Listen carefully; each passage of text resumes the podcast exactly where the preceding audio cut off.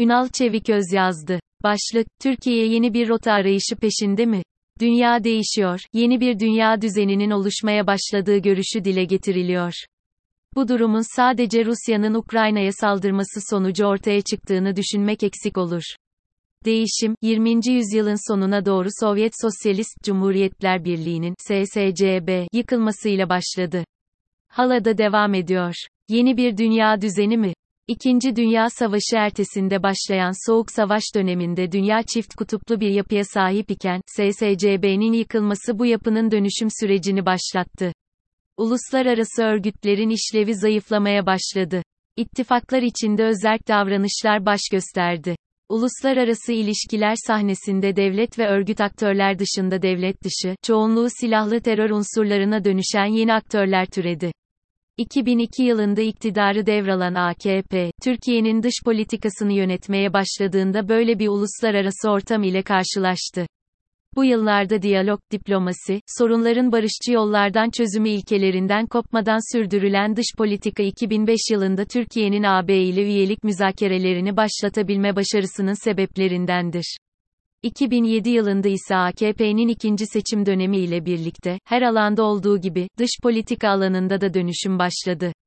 Dış politikanın ASKERİLEŞTİRİLMESİ Ukrayna'nın işgali sadece bir sonuç. Son yıllarda tüm dünyaya yayılan bir uluslararası ilişkiler hastalığı yaşıyoruz. Adını net koyalım, dış politikanın askerileştirilmesi. iki bin bir yılındaki İkiz Kuleler saldırısının sonucu Irak ve Afganistan'a yönelik olarak başlatılan askeri müdahaleyi iki bin sekiz yılında Rusya-Gürcistan Savaşı izledi.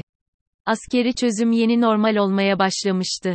Gürcistan Savaşı'nı iki bin on dörtte Kırım'ın Rusya tarafından ilhakı izledi. iki bin on bir yılından itibaren yükselen Arap uyanışı ertesinde A K P iktidarı askeri çözüm yöntemine Libya ve Suriye gibi yerlerde de başvurulmasını savundu. Ama bu konuda başı çekmesi beklenen A B D bir müdahale yorgunluğu içindeydi ve asker göndererek kara harekatları yapmayı tercih etmiyordu.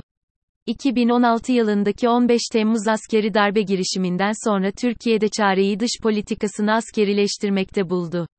iki bin on iki yılında Suriye'de kimyasal silah kullanıldığı düşüncesiyle başta A B D olmak üzere Türkiye'nin müttefiklerini ortak harekete ve müdahaleye ikna edemeyen A K P iktidarının, iki bin on altı yılında Suriye'ye başlattığı askeri harekatlar bu askerileşme sürecinin ilk adımıdır. Dış politikaya A K P'nin getirdiği bu askeri boyut kısa zamanda Türkiye hakkındaki uluslararası algının da değişmesine yol açtı. Müttefikler, giderek artan şekilde Rusya ile yakınlaşmaya başlayan Türkiye'nin bir eksen değişikliği içinde olup olmadığını, NATO ittifakına olan taahhütlerinin neden değişmekte olduğunu sorgulamaya başladılar. S dört yüzler, Astana süreci derken, Türkiye'de de rota değişikliğinden yana olanlar türedi. Avrasyacılık denen bir yaklaşım, sanki Türkiye bir üçüncü dünya ülkesiymiş gibi gündemimize sokuldu. Bugün bu yaklaşım Ukrayna'ya saldıran Rusya ile yakınlaştığı algısı artık iyice güçlenen Türkiye'nin önündeki en büyük dış politika sorunudur. ŞİÖ Yumuşak G İ Örgütü ve Türkiye geçen hafta Soçi'de gerçekleştirilen Putin-Erdoğan görüşmesi sırasında Putin'in Erdoğan'ı Özbekistan'da yapılacak Şanghay İşbirliği Örgütü (ŞİÖ) zirve toplantısına davet etmesi yeni bir dış politika ufku olarak kimileri tarafından hiç de layık olmadığı şekilde övülüyor. Oysa ŞİÖ'yü yeterince tanımıyoruz. bin dokuz yüz doksan altı yılında Rusya, Çin, Kazakistan, Kırgızistan ve Tacikistan tarafından oluşturulan Şanghay Beşlisi, iki bin bir yılında Özbekistan'ın da katılımıyla ŞİÖ olarak uluslararası örgütler arasında yerini aldı. iki bin on yedi yılında Hindistan ve Pakistan, iki bin yirmi bir yılında ise İran örgüte tam üye oldular. A K P iktidarı ŞİÖ ile hep ilişki içinde olmak istedi. Bu arzu başlarda Rusya tarafından destekleniyor görünse de, Özbekistan Türkiye'nin örgütle ilişki kurmasına rıza göstermedi. Çin de çok hevesli davranmadı. İran'ın gözlemci statüsü kazanması ise Türkiye'nin örgüte daha çok ilgi göstermesine yol açtı. Zamanla Türkiye hakkındaki engel ve itirazların azalması ile iki bin on iki yılında ŞİÖ'ye diyalog ortağı olarak kabul edildik. Batı kurum ve kuruluşları içinde yer alan Türkiye'nin küresel düzeyde ilişkilerini çeşitli bölgesel ve uluslararası örgütler ile ilişkiler kurarak ölçülü biçimde geliştirmesinde dış politika açısından hiçbir sakınca yoktur. Nokta. Aksine, ne kadar çok bu tür örgütlerle ilişki geliştirilirse Türkiye'nin uluslararası ilişkiler ağı da o kadar gelişir. Örneğin, Türkiye iki bin on yedi yılından itibaren A S E A N ile sektörel diyalog ortağı olmuştur. A S E A N, Türkiye'nin ticari ve ekonomik ilişkilerinin genişletilmesi açısından önemli bir ortaktır. ŞİÖ ise ayrı değerlendirilmelidir. Kimse yanılgıya düşmesin, ŞİÖ ne NATO'nun ne A B'nin alternatifi olabilir. ŞANGHAYİŞBİRLİ yumuşak G İ örgütü nedir, ne değildir? ŞİÖ başından itibaren Çin'in girişimiyle başlatılan, terörizm ve ayrılıkçılık gibi tehditlerle mücadele için kurulan bir örgüttür.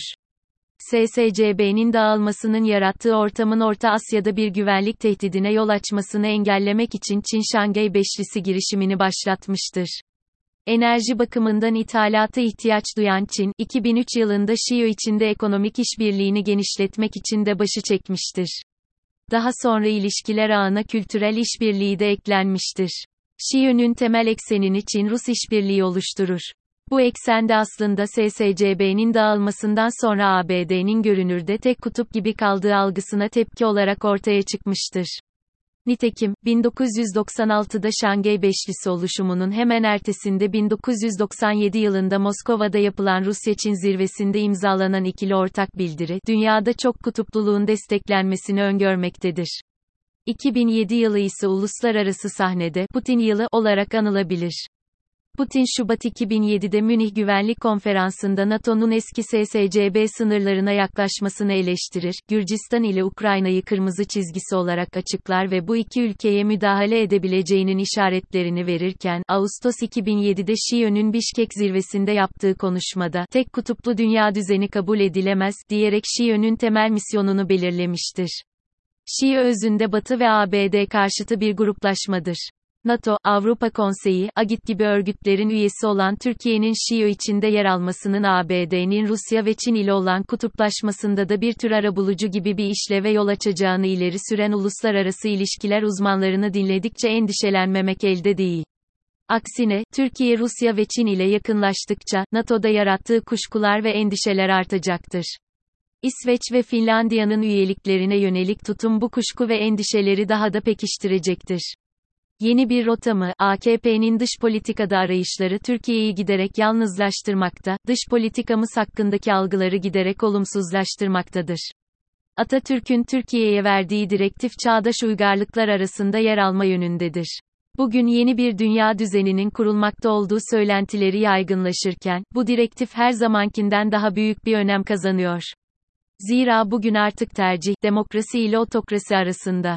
Türkiye demokrasi yanında yer almadıkça çağdaş dünyadan uzaklaşmaya mahkumdur. Genç nesillerimize böyle karanlık bir gelecek sunamayız. Türkiye'nin yeni bir rotaya ihtiyacı yoktur. Atatürk rotasını güçlendirerek korumakta kararlı olmak Türkiye'yi yeniden itibarlı bir uluslararası aktör yapacaktır.